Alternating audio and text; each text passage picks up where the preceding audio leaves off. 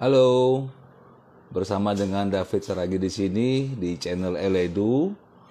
Selamat malam, selamat siang, pagi, petang di mana pun dan channel apa pun yang Bapak Ibu saat ini dengar dari Eledu Nation. Oke, pada kesempatan yang baik ini kita akan berbincang-bincang ya dengan seorang wah ini teman ya kan saudara ya kan uh, partner ya kan uh, Bapak Troy Pantau ya. Jadi uh, di mana kita akan belajar banyak ini dari seorang uh, Troy Pantau ya yang nanti uh, akan berbincang banyak tentang communication. Ya, pada malam hari ini kita akan uh, bahas tentang uh, komunikasi yang efektif ya. Efektif communication. Nah kita coba. Oke okay, undang. Bersiap-siap. Oke. Okay. di mana pun anda berada ya saat ini kita bersama channel LA Donation. Oke okay, halo. Halo selamat malam nih Bro David. Malam Pak Roy apa kabar? Baik, baik Tuhan Yes, mantap Pak, mantap, mantap. Oke, ini satu kehormatan nih, terima kasih. Waduh, kesibukannya ya di Satgas COVID-19, ya Pak Troy masih menyempatkan diri untuk hadir di acara LA Donation ya, channel LEDU. thank you, thank you Pak Troy. Ya, Salam hormat. Ya, sama Bro David di channel LA Donation sini. Keren. Yes. Pak, kesibukannya ini beliau seorang wah udah paling sibuk lah di di Indonesia nih kayaknya ya. Di saat lagi pandemi ini ya. Uh, karena beliau adalah head uh, dari uh, uh, public apa namanya hubungan kepada publik ya public. untuk uh, communication public untuk di saat satgas ya. Ini wah satgas COVID-19 Pak boleh cerita sedikit dong Pak aktivitasnya nih Pak di saat-saat ini, Pak?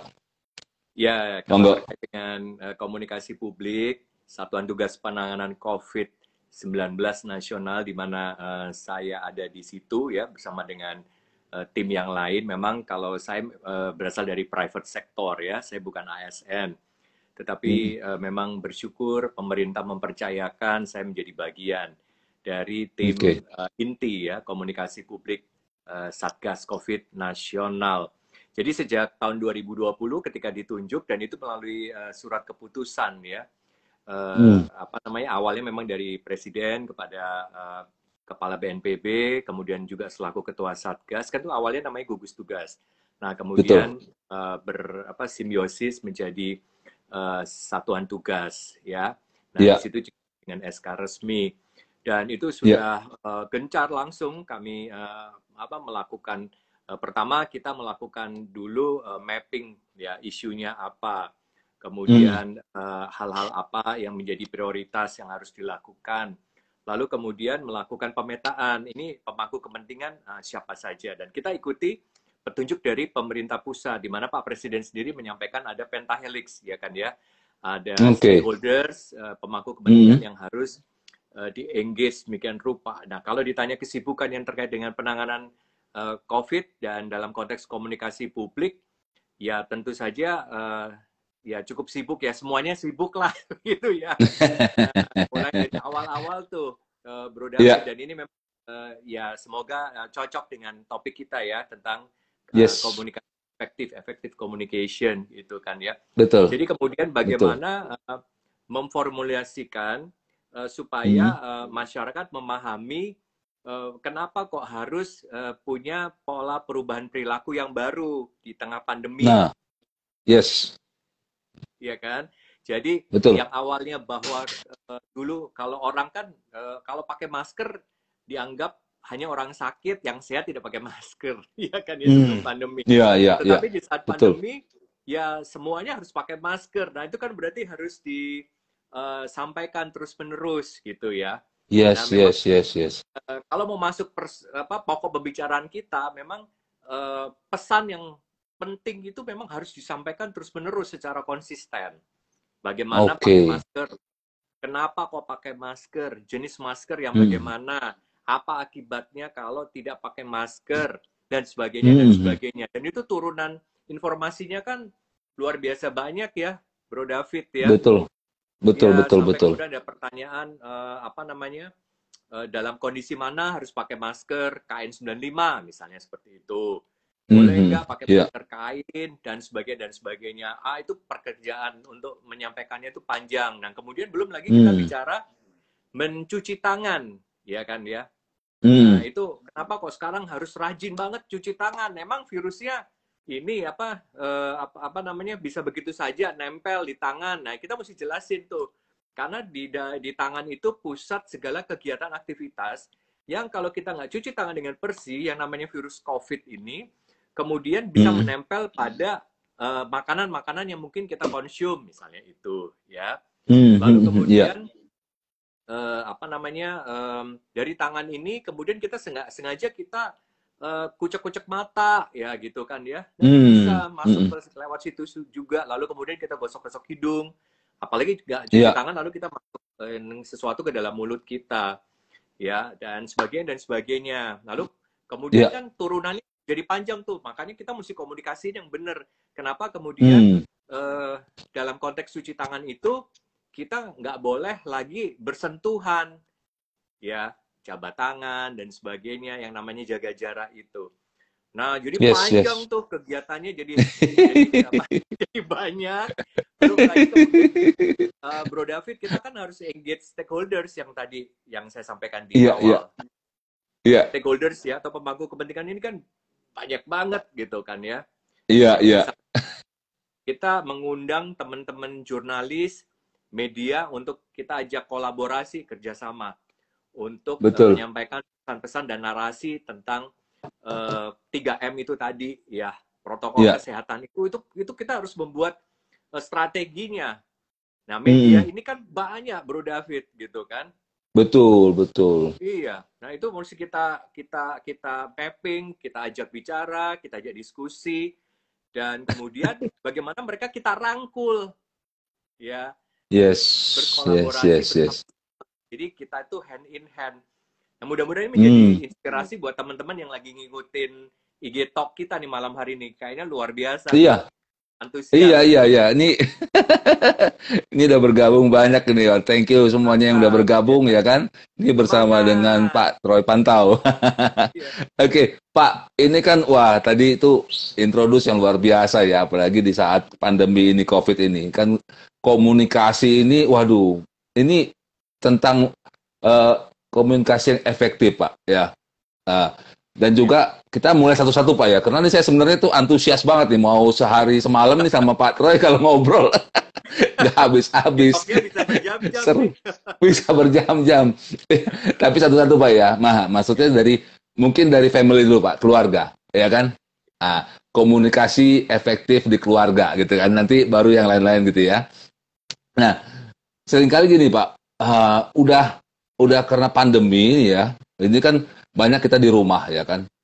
Tapi sedihnya Pak ngelihat juga banyak eh, saat ini gitu ya di saat ma- malah di rumah itu ya eh, ya angka berkata mengatakan bahwa ada eh, kekerasan rumah tangga meningkat gitu ya, Hmm. perceraian juga meningkat gitu ya. Terus ada ah ini kan yang eh, padahal harusnya kan kalau kumpul terus saling berbincang-bincang, berkomunikasi yang baik ya, Pak.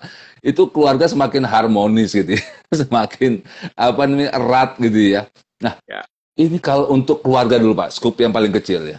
Ini eh, kalau Pak Troy ya sebagai orang yang pakar komunikasi, ini miskomnya tuh sukanya di mana sih Pak? Dan bagaimana yang komunikasi yang efektif ini untuk keluarga Pak?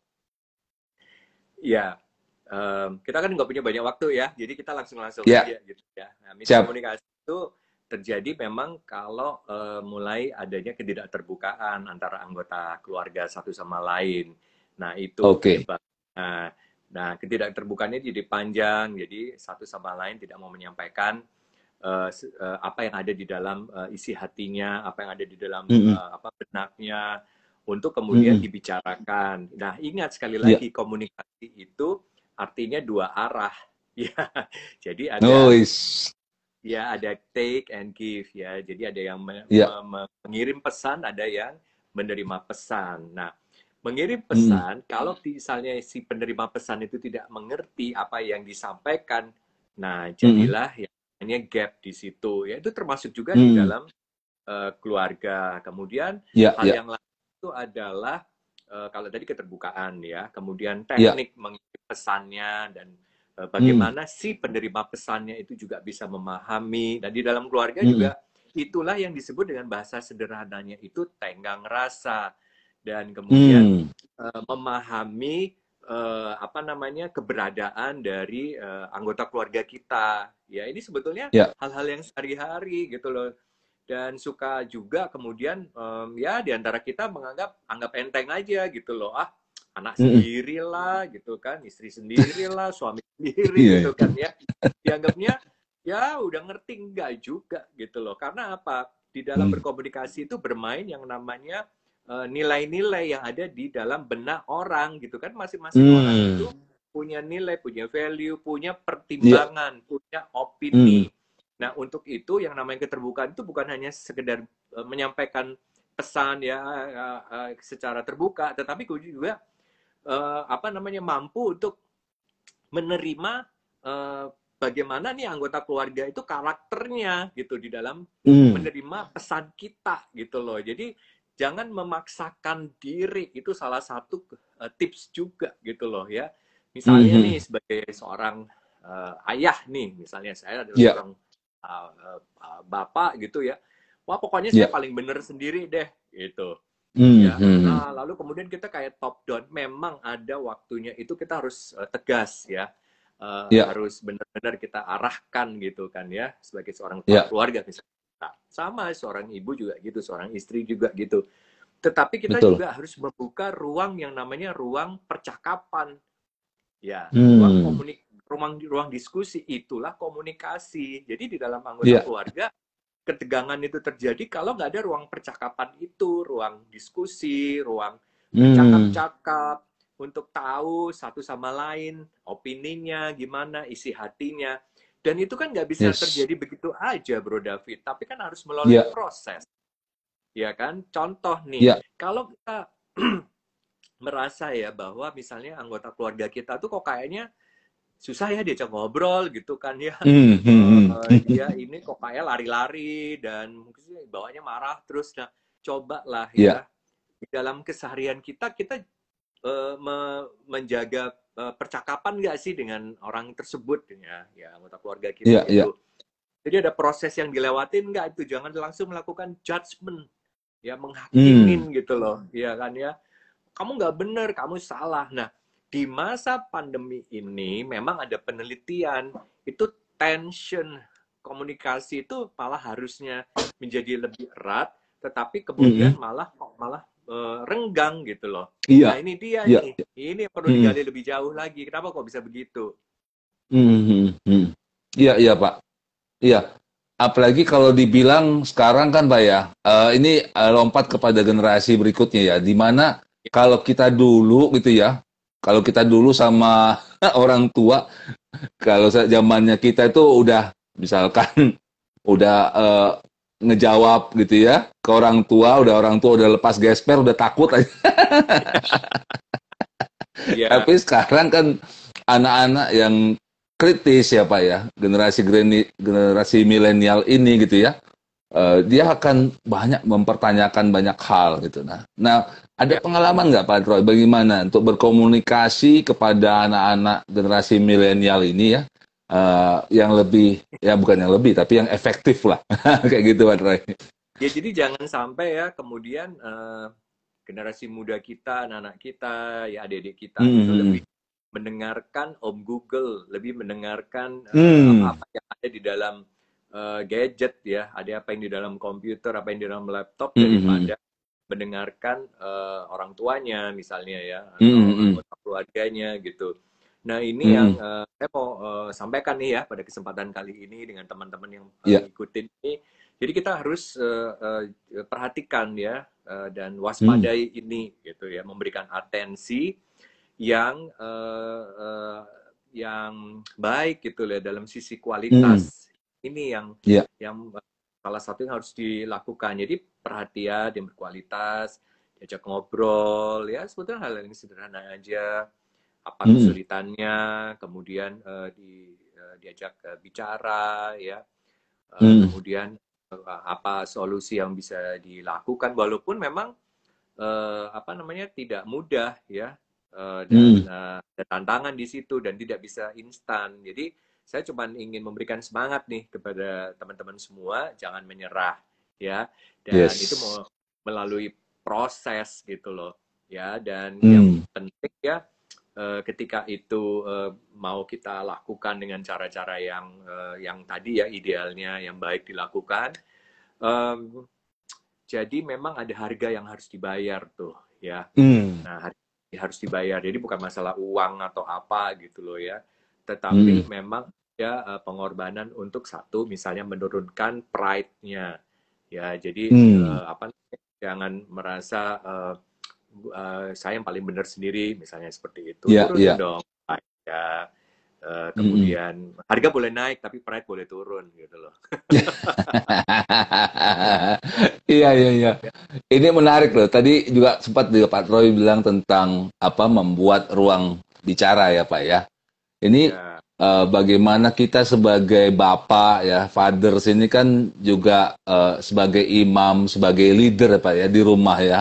Tadi saya sangat eh, tertarik banget itu ya. Bagaimana kita sebagai pemimpin, sebagai imam juga harus belajar tuh untuk merendahkan diri ya kan ya karena kita suka menganggap ya ya. yang paling way, itu way, ini Ah. bisa bikin ide tuh acara yang namanya ruang bicara. Itu keren ah bagus tuh boleh boleh boleh boleh. Iya iya iya. Karena karena eh, apa namanya eh, sebenarnya kan eh, bagaimana sosok bapak itu kan sebagai panutan ya Pak Troy ya. Eh, lalu eh, lalu ketika dia juga harus mem- apa mem- me- membuat gitu kan ruang bicara itu dalam rumah tangganya gitu ya buat is- bersama istri bersama anak gitu. Pak Troy bolehlah dikasih tip and triknya ini buat mungkin bapak-bapak mungkin fathers-fathers yang ada di sini mungkin ya mungkin lah saya sih generasi lama gitu kan kaku gitu segala macam gitu ya.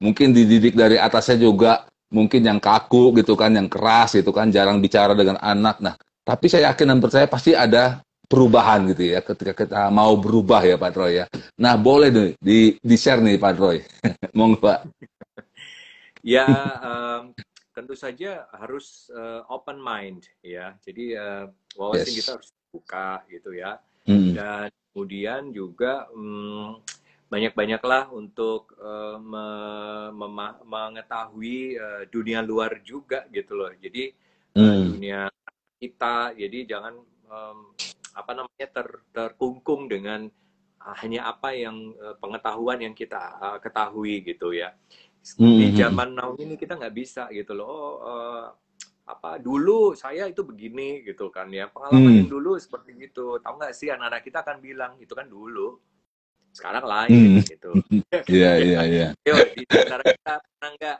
yang apa eh, dapat jawaban seperti itu boleh wave hands ya kan ya boleh lambaikan Iya. tangan, ya kan ya. Iya betul betul kalau misalnya di challenge dengan eh, kata-kata seperti itu eh, mungkin eh, tidak tidak tidak apa namanya tidak efektif gitu ya mungkin bukan berarti tidak Hmm. tepat gitu efektif gitu jadi Iya. ketahuilah gitu loh dunia anak-anak kita dan kemudian buka Hmm. wawasan kita Eh, lalu eh, kemudian juga ya itu tadi eh, kita harus eh, ada terlibat di dalamnya gitu loh Bro David Yes. gitu jangan sebagai observer ya jangan Hmm. gitu ya merasa bahwa ah gue kan kuno nih gue klasik ya ini- inilah saya gitu loh jangan Hmm. justru tantangan kita adalah kita eh, eh, dengan memahami itu berarti kita ada masuk tuh di dalamnya Mhm. jadi kita tahu kegiatan eh, mereka kemudian bahkan kita tahu apa yang eh, apa eh, idealisme mereka Mhm. itu itu kan ide-ide mereka nah tugas eh, kita ya sebagai seorang eh, bapak gitu sebagai orang tua adalah membimbing, menuntun, mengarahkan kan kita kan kepingin uh, anak-anak kita ini menjadi yang uh, terbaik gitu. Tetapi terbaik Yes. bukan menurut versi kita loh. Ya itu namanya Hmm. memaksakan diri ya. Iya, iya, iya. menurut uh, uh, ya sama-sama menurut anak-anaknya juga baik gitu kan ya. Iya. Kemudian kita uh, membimbing mengarahkan karena sekarang udah nggak bisa loh. Uh, wah kamu harus begini, kamu harus begitu gitu. Nggak bisa Iya. karena dunianya ini beda ya. Jadi mereka ini kan pergaulannya uh, pergaulan dengan teman-temannya, lalu mereka uh, terpapar dengan apa namanya uh, media sosial dan sebagainya gitu. Hmm. Nah, kita harus ngerti ya. Saya saya kasih tahu ya. Itu banyak juga uh, uh, apa yang diamati ya oleh uh, para ahli ya Hmm. bahwa karena orang tua nggak ngerti dunianya anak-anak mereka, mereka bilang begini, ah saya tuh gaptek, saya nggak ngerti sih TikTok itu apa gitu kan ya. Hmm. Eh, Mm-mm. IG itu IG itu apa kemudian eh, dan sebagainya gitu ya nah ini Mm. hati-hati ya ini eh, ini ini, Iya, ini iya. saya baca satu eh, penelitian ya yang pernah terjadi Iya. bagaimana kemudian eh, anak-anak tersebut itu eh, terperosok eh, mengikuti eh, apa namanya eh, konten-konten yang tidak Hmm. mendidik dan maaf ya itu malah menjerumuskan eh, apa namanya em, mental mereka Iya. dan moral mereka. Nah, ini dia. ya. Hmm. Ah, kemudian Iya, iya, masuklah kemudian eh, eh, masuk eh, anak-anak itu kemudian masuk di dalam eh, sosial media yang menyediakan konten-konten yang misalnya pornografi Iya, iya, iya. dan yang eh, apa eh, yang ya ke- yang yang negatif lah gitu ya Hmm, hmm, hmm. untuk eh, membuat ide-ide mereka melakukan kejahatan ya dan Iya, iya. sebagainya. Ini Kalau misalnya orang tua merasa bahwa ah saya jadul, saya nggak ngerti, saya gaptek. Nah, Hmm. ayo dimulai dari sekarang sederhana kok gitu loh kan ya. Itu eh, iya, bisa iya. dipelajari dengan eh, cepat gitu kan ya. Tanyalah gitu lah ya ke rekan-rekannya. Belajar juga dari Betul. apa namanya? cara media media-media gitu kan ya. Betul, nah, betul. supaya kita ngerti gitu loh dan eh, Hmm, hmm, hmm. karena memang ada kejadian tuh ya. Bagaimana? Iya, Pak. eh, ya saya cuma nggak nggak nggak bilang sumbernya ya, tapi ini memang terjadi. Bagaimana? Kemudian orang Mm-mm. tuanya itu terkaget-kaget, ternyata anaknya itu yang katanya suka tiktokan dan sebagainya, atau suka twitteran gitu kan ya. Ternyata Iya. eh, pada ujungnya itu ketahuan ternyata konten-konten yang dia ung- unggah itu ya, Iya. diunduh itu, di download itu, dan dia Iya. follow ya, karena itu ternyata konten-konten yang berbau eh, apa namanya eh, negatif gitu. Hmm, hmm. Dan itu kan bahaya, Bro David, karena nanti Betul, betul. dan karena pikiran anak itu sudah mulai apa namanya ter termanipulasi ya dengan konten itu, Iya. lalu kemudian perilakunya itu jadi eh, eh, apa seseorang yang eh, ya berubah gitu loh dan bahkan mungkin dia Betul, menjadi betul. anak-anak yang terlibat dengan perilaku-perilaku yang negatif gitu. Iya, iya, iya. Nah, ini waduh, semakin lama semakin excited nih ya. Karena memang betul dari penelitian juga mengatakan bahwa generasi milenial ini sangat apa ya? kepada exper experience ya, pengalaman. Jadi sebenarnya ya benar kata Pak Troy tadi bagaimana kita juga sebagai orang tua, sebagai bapak gitu ya. Ayo bareng-bareng gitu ya. Bikin experience pengalaman bersama anak. Wah, ini pasti seru dan tak terlupakan ya Pak Troy ya. Iya. Dibanding dia experience sendiri Pak ya, itu malah bahaya sekali ya. Berbahaya Iya. banget ya. Jadi Mm. kehidupan ini harus jadikan live live lab gitu, eh, laboratorium Hmm, hmm. hidup yang Iya. itu tadi kemudian eh, eksperimennya itu eh, eh, Hmm. sama-sama ada di situ terlibat bersama, eh, tetapi Iya. kemudian giring secara baik, secara positif. Nah itu kan model sekarang tuh Hmm. nggak bisa tuh eh, apa namanya seperti directional em, apa namanya instruction ya itu beda. Gitu. Betul, betul. Ya. Hmm. Ini barusan saya baru saja saya baca berita ini Pak bahwa ada di luar negeri sih Pak ya bahwa seorang anak gadis gitu kan dia itu lagi mengadu Pak karena apa di dalam dunia metaverse yang kita ketahui sekarang ya kan mohon maaf dia itu dilecehkan bahkan diperkosa tapi di dalam metaverse itu Pak Waduh. Ah, seperti itu. Jadi kan kalau bisa dikatakan lah, itu karena dia bereksperience sendiri gitu kan ya.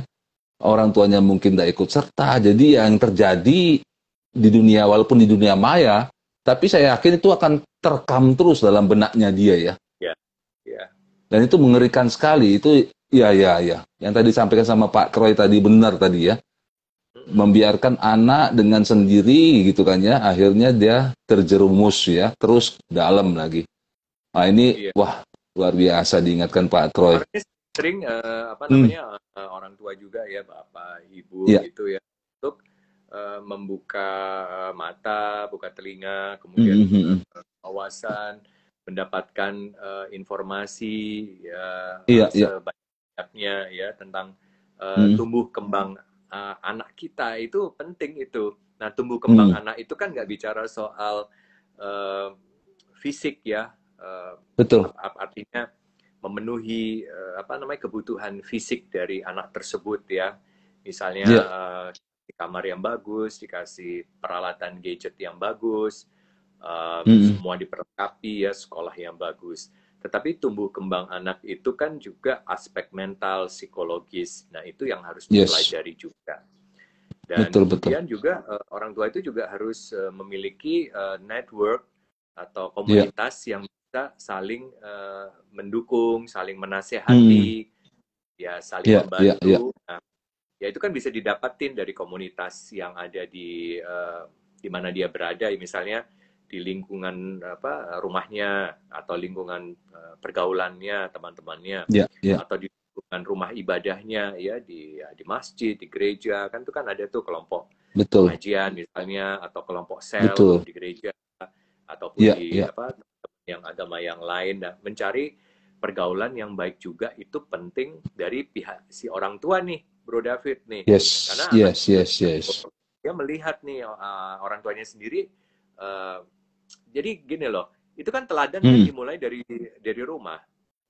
Yes, betul. Ya, kalau misalnya di rumah dia nggak dapetin teladan yang baik ya, hmm. nah bagaimana dia bisa uh, perilakunya itu juga jadi baik dan kemudian dia akan mencontoh jadi imitating uh, pattern hmm. istilahnya gitu jadi uh, patron uh, melakukan imitasi uh, melakukan uh, con apa uh, berbuat karena adanya contoh dari orang sekitarnya yeah, yeah. yang terdekat ya orang tua jadi kalau dia melihat bahwa oh, kamu jangan suka berbohong ya misalnya gitu nih orang tuanya ngomong gitu mm -hmm. anak yeah. oh, jangan berbohong ya kamu kayak bohong bohong terus deh gitu loh sama kami gitu kan tapi dia hmm. lihat tuh bapaknya juga suka bohong tuh ya maknya juga suka bohong misalnya gitu eh, kan nah, iya, bagaimana iya, iya. itu memang harus hmm. uh, apa namanya uh, uh, sesuai gitu loh hmm. ya itu yang namanya disebut dengan kita punya integritas nih sebagai orang tua yes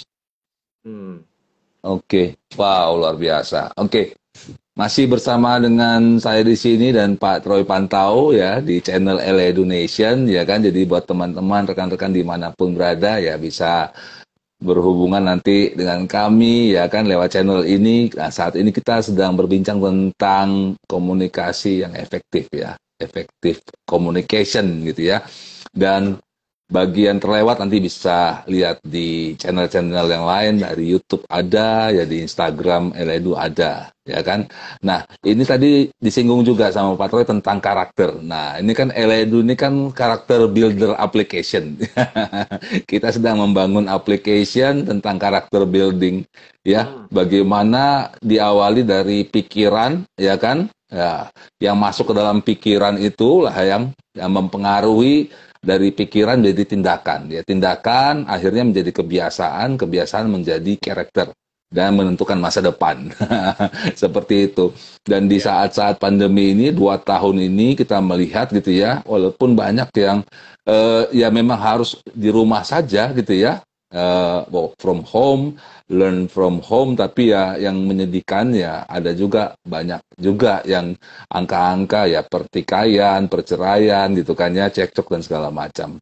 Nah, tadi kita sudah buka dengan bagaimana komunikasi yang baik di rumah gitu ya, dalam keluarga ya kan, seorang bapak ya sebagai imam, sebagai leader, dia menjadi panutan, role model ya atas rumah tangganya. Nah, terus naik sedikit tentang komunikasi di organisasi atau di perusahaan nih Pak Troy. Ya. Dan sering kali ya eh, sebagai konsultan juga saya juga acap kali bahkan uh, mendapatkan bahwa yang sering menjadi penyebab itu adalah miscommunication. Miscommunication. Padahal SOP-nya udah tebel Pak Rotroy. SOP ya kan. Waduh panduan-panduan dan segala macam gitu ya. Tapi apa sih sebenarnya Pak Troy agar uh, para sobat Eledu ini uh, yang ada mungkin yang ada sebagai owner kah atau sebagai karyawan gitu ya. Bagaimana efektif gitu ya memberikan satu komunikasi gitu kan kepada bawahan dan bagaimana juga yang bawahan ini bisa menangkap gitu ya. Sehingga tadi itu ya ada dua arah itu. Silakan Pak Troy. Ya sorry saya benerin posisi dulu nih. Ya oke. Okay. oke okay, yuk Jadi uh, mungkin saya mau lebih fokus lagi ya uh, bagaimana yeah. kemudian komunikasi efektif di organisasi ya di perusahaan ini uh, yeah. di masa uh, krisis ya, di masa pandemi ini ya. Nah, ini kan berarti kan Siap. kita ada di dalam critical situation ya di masa yeah. uh, krisis gitu kan ya. Yeah. Nah, memang komunikasi uh, itu menjadi crucial ya, menjadi penting apalagi komunikasi yeah. model komunikasi yang efektif ya uh, supaya apa eh, orang-orang yang ada di dalam organisasi tersebut itu mendapatkan informasi yang benar ya hmm. yang uh, tepat jadi bukan hanya informasi yeah. yang baik nah ini bedakan nih informasi baik hmm. dan benar itu beda gitu loh kalau yes, baik yes, yes. itu kira-kira hmm. sesuatu yang menyenangkan uh, hati saja ya sepertinya hmm. uh, apa namanya um, um, sesuai dengan uh, apa namanya uh, perasaan saja gitu loh ya hmm. ya yeah. memang unsur emosional yang dipakai gitu loh tetapi kalau yang benar itu berarti informasi yang memang berdasarkan fundamentalnya sesuatu yang ya benar gitu loh benar apa hmm. benar berdasarkan aturan hukum ya misalnya gitu hmm. secara legalitasnya benar yeah, dalam yeah konteks uh, peraturan ya norma-norma yang ada yang memang sudah disepakati yang ada di dalam hubungan kerja antara perusahaan dan karyawan ya benar dalam apa benar dalam hal norma-norma yang berlaku di masyarakat ya hmm. dan yang berlaku memang di uh, agama ya misalnya seperti itu yes. gitu ya nah ini yang harus uh, apa namanya uh, dipahami dulu nih oleh pelaku-pelaku organisasi ya uh, pengelola perusahaan ya uh, ini ini perlu apa dijadikan dasar untuk menyampaikan komunikasi yang efektif terhadap hmm. karyawannya gitu kan kenapa karena yeah. Iya. uh, pengalaman saya sudah banyak di perusahaan-perusahaan yang uh, pernah saya ada di dalam uh, tersebut gitu dan yeah. karena memang kan saya kan um, Eh, sebagai orang yang bertanggung jawab di apa corporate communications ya di perusahaan gitu kan ya di iya. berbagai yeah. perusahaan juga sebelumnya um, uh, dimensinya itu adalah yang namanya hmm. disebut dengan dimensi komunikasi um, internal dan komunikasi eksternal. Nah ini yeah. dia nih. Ya kalau internal tadi memang berlaku untuk karyawannya gitu ya, lalu eksternal hmm. berlaku untuk orang-orang yang di luar situ. Nah ini kita harus mendefinisikan juga tuh uh, Bro David gitu ya. Sebelum yeah. kita masuk, ini tipsnya komunikasi efektif di masa krisis ini. Mesti kembali lagi ke ke yang yang yang dasar dulu. Sebetulnya dimaksud hmm. dengan internal kita tuh siapa? Nah ini harus benar hmm. nih pemahaman. Yang dimaksud dengan eksternal kita tuh siapa? Nah itulah yes, pentingnya yes. di dalam perusahaan itu ada yang namanya orang uh, yang uh, kompeten di bidang uh, mm-hmm. corporate communications ya mm. uh, ya di bidang komunikasi untuk membantu ya pimpinan yeah. perusahaan maupun owner ya supaya uh, gerak daripada uh, kom, uh, perusahaan tersebut itu bisa berjalan dengan baik kan tujuannya supaya sustain. Nah, yeah, ya. banyak yeah. perusahaan itu uh, Bro David ya, saya agak melenceng yeah. sedikit ya karena hubungannya itu yeah, yang Pak tidak menempatkan atau memposisikan ya uh, uh, ke uh, pekerjaan atau tanggung jawab komunikasi ya secara spesifik. Hmm. Ya ini okay. ini sebetulnya um, menjadi uh, apa handicap loh kalau boleh saya katakan begitu karena kan saya 20 tahun uh, apa sekitar 20 tahun lah ya saya di bidang yeah, yeah. komunikasi itu ya. Karena memang nggak ada tuh satupun perusahaan itu yang tidak membutuhkan uh, apa namanya uh, panduan berkomunikasi. Iya, iya, nah, ini harus ditetapkan dulu gitu loh. Harus ada orang yang bertanggung hmm. jawab uh, PIC-nya atau uh, yeah. head-nya. Nah, tim uh, apa uh, uh, uh, chief of communications-nya atau head of communications-nya atau mungkin yeah. manager communications-nya atau malah uh, harus berani untuk menetapkan uh, communication directors-nya. Jadi harus pada posisi uh, di lingkaran board of directors malahan gitu loh di BOD. Hmm. Jadi yeah, iya, penting yeah, yeah. PIC komunikasi itu uh, punya uh, link langsung ya, jadi bertanggung jawab langsung kepada uh, CEO ya, pimpinan yeah. perusahaan. Itu penting. Ya. Hmm. Mengapa? Karena kalau kita masuk kepada oh supaya komunikasi efektif. Tapi kalau misalnya yang um, yang membuat uh, apa namanya uh, uh, aturan main ya tentang komunikasi hmm. dalam perusahaan dan di luar perusahaan. Ingat ya internal dan eksternal itu adalah yeah, orang yeah. yang memahami ya konteks dan konten komunikasi kan bisa hmm. berabe gitu loh. Iya, yeah, ya, betul. Karena masalah yang serius banget gitu ya. Hmm, Jadi mm -hmm. kemudian bahwa orang tersebut harus uh, menyampaikan dan melaporkan dan mendapatkan uh, tuntunan langsung atau uh, direction gitu ya dari iya. pimpinan yeah. perusahaan dari CEO-nya. Kalau enggak nanti ada gap nih itu ya komunikasi itu nggak boleh gap nggak boleh ada gap hmm. tuh ya harusnya yes. idealnya. Hmm. Dan sekarang kalau misalnya yang mengelola komunikasi dalam perusahaan sendiri aja nggak punya akses kepada CEO-nya, hmm. ya harus belok sini belok sini turun sini turun hmm. situ. Nah uh, apa namanya uh, uh, apa yang disampaikan dan apa yang diharapkan gitu ya dari atas ini itu kan terjadi uh, penurunan uh, pemahaman gitu loh. Jadi yang mesti 100% yeah, yeah. itu jadi turun 80%, lalu orang ini sampai lagi 70%, mungkin sampai di bawah tinggal 40%, 50%. Jadi nggak bulat. Betul. Betul, betul. Nah, kemudian belum nanti kalau misalnya ada ada hal-hal yang memang harus didiskusikan dan diputuskan, itu kan hmm. harusnya kalau komunikasi itu penting banget langsung pada pimpinannya langsung tuh, CEO-nya langsung Betul. tuh ya bosnya hmm. langsung gitu ya. Nah itu harus uh, ada involvement yang langsung juga. Jadi nggak nggak nggak nggak takes time gitu loh, membutuhkan waktu yang lama gitu loh, ya. Iya, iya. Untuk memutuskan uh, apa uh, matters atau isu yang ada hubungannya dengan komunikasi. Nah, hmm. jadi ini ini saya bicara ini memang jadi panjang ya, tapi karena memang hmm. ini penting untuk dipahami dulu gitu loh. Sebelum kita iya, masuk yeah, pada yeah. esensi komunikasi yang efektif yang seperti apa, yang mesti dilakukan hmm. oleh perusahaan gitu loh. Nah iya, kemudian, yeah, yeah, yeah. oke okay, itu poin-poinnya itu lo uh, harus uh, apa dipahami dan dilakukan tuh, uh, Bro iya. David yeah. tuh. Dan itu uh, memang sudah banyak perusahaan yang uh, melakukan hal tersebut ya, uh, hmm. bagus banget. Tapi juga banyak yang nggak melakukan hal tersebut. Kepercayaan hmm. terhadap divisi komunikasi itu banyak juga yang masih rendah. Ini tantangan nih. Iya, iya, iya, iya, iya ya. Nah yeah. kemudian kalau masuk esensi komunikasinya, ya, nah ini dia. Berarti kemudian yeah, uh, uh, uh, harus dibuat yang namanya strategi komunikasi karena komunikasi efektif itu di dalam organisasi itu nggak sederhana, nggak bisa tuh langsung di, dibuat kalau misalnya, eh kalian kalau bicara mesti terbuka ya. Nah terbuka hmm. seperti apa? Perusahaan dengan keluarga ini beda loh, gitu kan ya. Iya. Kemudian ada yang uh, ada aturan-aturan mainnya yang dilakukan. Nah kemudian di situ kan ada uh, di dalam perusahaan itu kan ada senioritas ya, leveling. Lalu kemudian di dalam hmm. perusahaan sendiri kan ada struktur divisi. Nah, bagaimana antar divisi ini bisa berkomunikasi dengan baik? Itu namanya komunikasi efektif. Dan harus dibuat strateginya.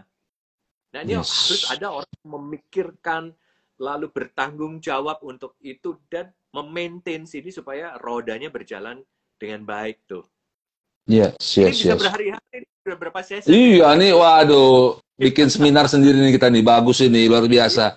Karena memang benar Pak, artinya eh, apa yang tadi disampaikan sama Pak Troy ya, ada divisi atau bagian khusus yang memang dia konsen dan dia punya wah luar biasa kemampuan juga ya keahlian dalam bidang komunikasi ini ini ya mohon maaf acap kali ya ya ambil comot siapa aja gitu Pak ya. Iya. Waktu itu bahaya. Yang penting dia jago ngomong gitu kan itu berbahaya juga. Iya loh, itu bener banget Bro David. Itu ada satu fenomena ya di dunia Iya. namanya di dunia uh, public relations ya. Iya iya Pak. Fenomena ya yang pernah terjadi. Syukurlah sekarang udah Hmm. sepertinya udah nggak ada lagi. Walaupun saya baca sih masih ada satu dua. Bayangin nih, Hmm. uh, perusahaan uh, bukan perusahaan sih, kayaknya uh, uh, bisnis uh, apa namanya di bidang um, um, apa namanya dunia hiburan. Ya dunia Oke. hiburan nih. Hmm. mereka eh, memasang iklan dicari purel dulu itu ya istilahnya purel Iya. purel itu public relations gitu loh hah Hmm. terus tugasnya apa ya di dunia hiburan malam ini ternyata tugasnya itu ya hanya untuk jadi kayak among tamu menerima tamu di depan gitu say hi Iya, iya, iya. gitu Hmm. Hmm. aser lah gitu ya dia Iya. untuk menyapa orang dan bahkan maaf ya kemudian Hmm. konotis, konotasinya jadi buruk gitu ya kan Betul, betul. gitu. pernah itu ada periode seperti itu bayangin tuh Hmm. nah kemudian bahkan juga eh, ada juga nih sampai sekarang walaupun sekarang udah mulai apa eh, nggak nggak nggak apa eh, mungkin nggak terlalu banyak ya itu Ya. orang eh, public relations atau kemudian di bahasa Indonesia kan jadi humas gitu ya Ya. ya Mm-mm. walaupun memang eh, definisinya agak berbeda nih di sini gitu kan ya Hmm. itu dijadikan apa? Hanya sebagai eh, maaf ya orang yang kerjanya hanya dokumen dokumenting aja gitu, tukang dokumen Hmm. aja, tukang foto. Iya. Jadi tukang foto. Kalau zaman Mm-mm. dulu koran itu masih banyak jadi tukang clipping, Nah, seperti gitu. Iya iya iya iya. Atau Padahal orang kalau dibilang terima telepon doang gitu loh. Ya, Terima- ya. iya gitu loh. iya iya iya iya. untuk ada orang yang mau tanya apa dia bukan public relation dia memang Hmm. operator ya dia memang Hmm, hmm. fotografer beda beda banget nah itu Iya, iya. salah kaprah kejadiannya kayak gitu tuh bro David tuh Hmm. Iya, padahal kalau tadi pemaparan dari Pak Troy tentang yang namanya eh, orang yang paham di bidang komunikasi ya Pak ya, bagaimana dia bisa mendeliver gitu ya sampai kepada owner ya, kepada CEO yang sebagai decision maker sehingga keputusan yang diambil itu tepat ya Pak ya. Jadi nggak yang nggak eh, owner ataupun CEO nggak apa nggak dengar dari kabar burung atau apa gitu selentingan-selentingan gitu ya. iya Tapi dia mempercayai gitu kan, oh dia punya eh, juru bicara ya yang paham dan memang mengerti betul gitu ya. Kurang Ya, lebih kayak itu gitu Pak ya Troy ya.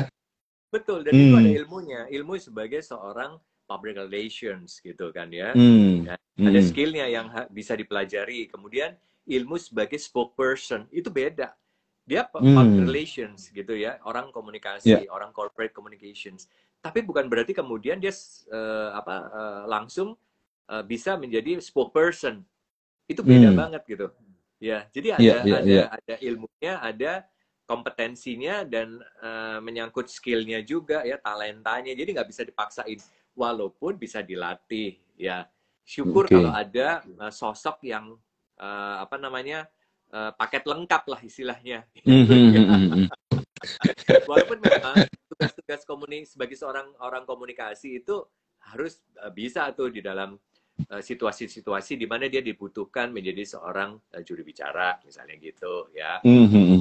Karena memang uh, ada uh, leveling uh, apa namanya kompetensinya yang harus ad- uh, apa namanya dimiliki tuh uh, Bro iya, David gitu. Ada Iya. gitu dan bahkan ada uh, sertifikasinya loh Iya, iya. Saya tuh baru baru baru dong gitu Pak dengan powerfulnya juru bicara itu jujur Pak, itu waktu awal-awal itu KPK Pak, Pak Budi itu. oke ya Baru saya wah alangkah luar biasa perannya eh, beliau ya. Bagaimana mendeliver sebuah waduh. Jadi saya bilang wah ini ini powerful ini kalau sembarang orang bisa jadi pecah perang. masuk Oke. uh, uh, juru bicara juru bicara pemerintah kita yang Iya. untuk masalah pandemi untuk COVID ya itu Iya, kan Pak. sudah ada dan memang betul-betul mereka menguasai eh, apa namanya eh, topik-topiknya dan menguasai teknik-teknik eh, menyampaikan eh, apa namanya eh, poin-poin ya narasi di depan umum. Iya, gitu. iya. Betul, betul, betul. Wah, ini benar-benar nih banyak sekali dapat ilmu nih ya para sobat Eledu di mana pun berada ini bersama dengan Pak Troy Pantau ya kalau ke skip kelewat nanti lihat di YouTube kita di Eledu ya ataupun di Instagram. Oke. Pak Troy, nah masuk lagi nih Pak ke zaman digital ya kan 4.0 orang bilang ya kan. Nah, bagaimana sih Pak untuk berkomunikasi yang efektif dengan menggunakan digital gitu ya. Acap kali, bukan acap kali ya, tapi sedih ya, karena apa? Ada penelitian juga mengatakan bahwa kita termasuk negara yang paling paling apa di dunia digital ini Pak, di sosmed ini paling banyak hoax ini. nah, bagaimana Pak agar kita memiliki kemampuan yang efektif nih dalam uh, di dunia digital ini, komunikasi digital? Ini pas banget ya karena kok kebetulan pada tanggal eh, 19 Februari ya kalau nggak salah ya saya lupa coba saya lihat lagi itu saya diundang untuk Mm-mm. eh, berbicara tentang em, konteks eh, etik etiket eh, jadi judulnya itu paradigma baru komunikasi eh, publik Waduh. ya itu Pak eh, nanti tolong di di tag ya Pak Eledu ya. Nanti saya Iya, akan ikut serta mempromosikannya. Eh, silakan Pak lanjut Pak. Ya, itu Hmm. apa namanya? hmm, saya kak bicara eh, hal tersebut pada Oh iya betul, Hmm. 19 Februari hari Sabtu jam 9. Ya, nanti saya apa tag ya Mantap. eh, Bro Oke. Bro- Bro gitu kan ya. Jadi Ya. memang ya dalam konteks eh, digital itu eh, eh, memang ada eh, norma-norma ya etiket yang harus diperhatikan. Tetapi mungkin eh, karena kita waktu ini nggak banyak nih, mungkin nanti pembicaraan berikutnya aja deh ya kita kita Siap. ya. Mantap, mantap. Ya. Eh, dasar-dasarnya dulu itu sebetulnya yang harus dipahami itu eh, hampir sama dengan komunikasi yang non digital, yang komunikasi yang apa namanya konvensional lah begitu kan ya Hmm, hmm, hmm. komunikasi publik yang konvensional. Apa itu? Yang pertama adalah bahwa eh, orang tersebut itu tahu sebetulnya tujuan dia berkomunikasi itu apa. Jadi ada tujuannya dulu. Jadi di Hmm. dalam benak itu dia ada poin-poin eh, sebetulnya saya mau menyampaikan apa nih, ada tujuannya. Banyak orang Hmm. itu yang punya hanya punya ambisi aja atau Hmm. apa nak ya kalau bahasa saya hanya nafsu tuh ngomong sesuatu deh gitu loh. Tapi dia sebenarnya nggak punya Hmm. tujuan yang jelas sebetulnya poinnya itu apa sih gitu loh. Nah itu yang harus dibuat tuh poin-poin tujuannya itu apa dan jangan terlalu banyak tuh Eh, satu dua tiga empat tujuan itu paling dua gitu kan ya. Hmm. Karena Ya, ya. waktunya kan pendek gitu atau tiga ya paling banyak kan waktunya kan pendek nggak mungkin orang ngomong berjam-jam kan karena batas orang untuk mendengarkan ya uraian Ya. ya, itu kan terbatas sekali gitu loh. Ya apalagi di Yes. digital ya. Kelelahan Hmm, eh, ketemu langsung dengan eh, melalui eh, digital itu beda gitu loh. Ya karena kan kita di screen ya. Satu. Ya. kedua eh, eh, apa gangguannya itu eh, lebih banyak begitu daripada pertemuan tatap muka langsung. Ya kan Betul, ya. betul, betul, betul. Itu, dan sebagainya dan sebagainya nah kemudian itu tadi ya jadi kita harus menetapkan tujuan kita berkomunikasi itu jelas dulu lalu Hmm. kemudian apa yang disebut dengan key message atau pesan Oke. kunci Yes. Ya. tahu ya key message-nya nih apa gitu loh. Jadi Hmm. key message-nya untuk eh, bicara tentang eh, hari ini ya tentang komunikasi efektif ini.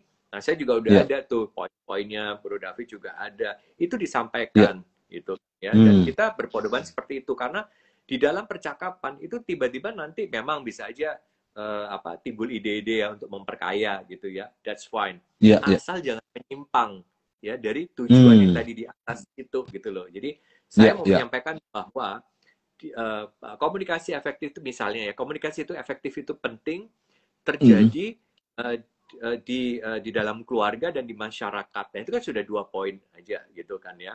Ya, ya. Di mana dimulai dengan bagaimana kita itu memiliki mindset yang betul dulu tentang mengapa saya itu harus berkomunikasi, kenapa saya harus membuka wawasan. Nah, itu itu pesan-pesan kunci yang mau disampaikan. Yes, yes. Contoh aja. Dan itu bisa dipelajari gitu loh, ya kan? Ya. Mhm. Nah, kemudian apa lagi? Eh, sama dengan komunikasi konvensional, ko- komunikasi digital kita harus tahu target audiens kita tuh siapa. Hmm. Mhm. Ya, Ya. kita mesti ngerti kita lagi bicara sama siapa nih gitu. Apakah dengan generasi muda atau generasi eh, lawas atau mix ya mix audience gitu kan? Mhm. Ya, lebih banyak wanitanya atau lebih banyak prianya ya atau Hmm. 50-50 nggak apa-apa kita mesti ngerti latar belakang pendidikan mereka apa seperti apa Mhm. jadi kita ngerti tuh target audiens kita seberapa Yes. banyak audiens kita kalau audiens kita jumlahnya sedikit dibandingkan dengan banyak itu teknik eh, komunikasi digitalnya juga agak beda tuh di situ ya Ya, ya. Nah, kemudian kita tahu itu channel medianya yang mau dipakai ini apa. Jadi sebelumnya kita punya Hmm. persiapan. Oke, saya terus ngeliat jam nih. Oh, kurang 9 menit nih. Bincang-bincang kita selesai. Jadi saya mesti cepat ngomongnya. Misalnya seperti Iya, gitu. iya, kan iya. udah jam eh, 19.51 ya, kurang 9 Iya. menit. Ya. Jadi saya posisi saya. Ya. Mhm. Jadi kita harus tahu persis channel media digitalnya itu seperti apa dan kita tahu eh, apa efektif menggunakannya. Lalu kemudian eh, kita harus lakukan evaluasi. Nah, ini sama. Hmm. Jadi apa yang sudah kita eh, buat ya kita kita sampaikan itu harus dievaluasi. Ya eh, orang ngerti nggak sih dengan apa yang kita sampaikan ya. Eh, lalu kemudian yang paling penting komunikasi efektif itu adalah kalau eh, mereka yang kita sasar ya untuk ngajak bicara seperti malam hari ini. Mereka paham gitu loh. Dan kemudian mereka punya persepsi ya kan ya yang Betul, benar betul. tentang komunikasi yang efektif. Dan syukur-syukur sebetulnya goals yang terakhir itu adalah perubahan uh, behaviornya uh, uh, audience kita gitu loh. Artinya apa? Mereka jadi Yes. ya ya aku bisa aku ternyata aku harus berubah loh dari cara-cara aku Mhm. mengajak anak cara-cara aku berbicara dengan karyawan dan sebagainya dan sebagainya Wah, ini benar-benar harus bikin series ini, Pak. ini baru teaser ya, Pak ya, teaser ya. Tapi teaser aja ini udah ibaratnya udah khas dalam nih, Pak. Udah dalam nih. udah. Oke, Pak Troy, ini waktu memang apa? eh, nggak bisa berkompromi, tapi next boleh lah ya Pak kita buat lagi ya Pak ya. Wah ini pasti banyak yang menunggu. Pak, ini tadi yang apa? Terakhir nih Pak dari Pak Troy ya. Boleh eh, tentang eh, komunikasi yang efektif ya, efektif communication ini Pak. Silakan Pak. Ya, jadi em, memang em, eh, tidak eh, mudah, tetapi juga tidak sulit kok ya. Masing-masing dari kita itu bisa eh, berkomunikasi eh, secara efektif. Em, Yang eh, utama yang eh, perlu kita sadari adalah kita harus mau eh, membuka wawasan kita dan juga kita harus mau membuka hati kita. Jadi antara eh, apa namanya yang ada di dalam pikiran kita ya wawasan kita dan juga apa yang ada di dalam hati kita juga harus sama-sama eh, sejalan gitu sama-sama terbuka gitu ya karena Yes. ini masalah eh, apa namanya eh, jiwa dan raga loh komunikasi efektif itu kenapa Yes. karena jangan sampai kemudian eh, apa yang kita sampaikan itu nggak sejalan dengan perilaku kita. Nah, komunikasi Hmm. efektif itu begini bisa juga ya. Seakan-akan kita bagus gitu loh ngomongnya gitu ya. Tetapi ternyata Hmm. perilaku sehari kita tuh nggak seperti apa yang kita omongin. Ya, Hmm. berarti kita integritas di situ ya. Yes. Nah, jadi jadi nggak nggak nyambung satu sama lain. Hati-hati di Iya, iya, eh, kondisi seperti sekarang ini. eh, janganlah kita eh, seperti itu ya. Nanti eh, itu yang namanya manipulasi eh, behavior ya. Eh, kita menjadi orang yang manipulatif dan eh, malahan nanti orang eh, malah mencela eh, kita dan itu nggak baik untuk eh, hidup kita selanjutnya gitu. Dan mungkin eh, berikutnya adalah em, komunikasi efektif itu eh, titik beratnya juga harus menjaga. Tadi kan saya bilang buka hati, buka eh, Iya. apa namanya pikiran gitu kan ya. Iya. Tapi juga eh, kita harus menjaga hati kita itu yang terutama gitu ya. Eh, Hmm. Kalau di eh, di dalam eh, Firman Tuhan gitu kan dikatakan jaga hati kita dengan segala eh, kewaspadaan. Kewaspadaan. gitu. Yes. Ya betul ya. Jadi eh, memang di musim pandemi ini musim krisis ini itu tensinya tensionnya itu uh, lebih peka lebih tinggi hmm. ya kanannya juga uh, lebih besar gitu ya betul jadi memang um, kita harus betul-betul uh, bisa menguasai hati kita jaga hati kita emosi kita hmm. dan uh, berpikir yang positif lalu juga kita yes. punya reaksi yang yang benar bukan hanya yang baik juga ya dari apa yang sehari-hari uh, kita konsum gitu ya dan kemudian mendengarkan uh, perbincangan-perbincangan uh, seperti ini gitu kan ya. Dapat ilmu-ilmu dari apa namanya Edu ini ya. Ini kan yeah. bagus gitu. Cari aja deh hal-hal yang uh, benar hal-hal yang baik gitu. Dan jangan takut untuk uh, salah berbuat salah. Keliru nggak apa-apa. Uh, masih bisa kita perbaiki itu yes. Wah thank you pak. Jadi tadi ya benar-benar ya harus inline pak ya. Apa yang di pikiran ya kan? Di di perasaan ya. Di mulut juga sama pak ya. Integritas ya kan? Dan satu hal lagi yang tadi saya catat jangan cepat-cepat apa dikit-dikit forward ya.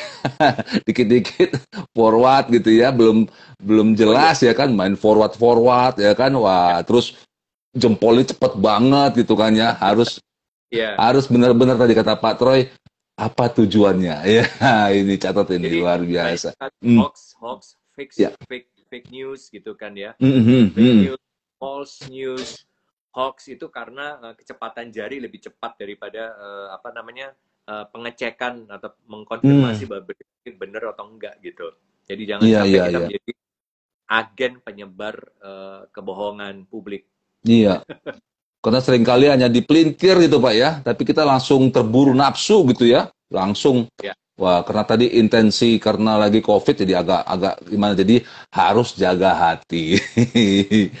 thank you Pak Troy. Waduh, blessing ya. banget nih malam hari ini. Thank you, thank you nih. Pasti rekan-rekan dari Eledu pasti diberkati ya kan. Yang tadi kelewat silakan ya. nanti nonton di YouTube dan juga di IG channel. Salam hormat Pak Troy, sampai ketemu lagi. Ya, Salam sehat. Makasih. Yo Pak, God bless Pak. Mari ya, Pak. Silakan Pak, yuk. Sampai ketemu. Oke, itu dari LA Donation dengan Pak Troy Pantau ya. Wah, luar biasa kita diberkati sekali gitu ya. Banyak hal yang uh, beliau sampaikan gitu ya. Uh, dari tadi keluarga ya kan, lalu baru organisasi, lalu sampai kepada digital era ya berkomunikasi digital era dan seterusnya. Nah, ini kita kita akan continue ya. Semoga ada terus nanti beberapa episode bersama beliau dan kita akan lebih dalam lagi tentang komunikasi. Baik eh, teman-teman sobat Eledu sampai ketemu ya kan di channel Eledu selanjutnya. Tetap semangat and never give up.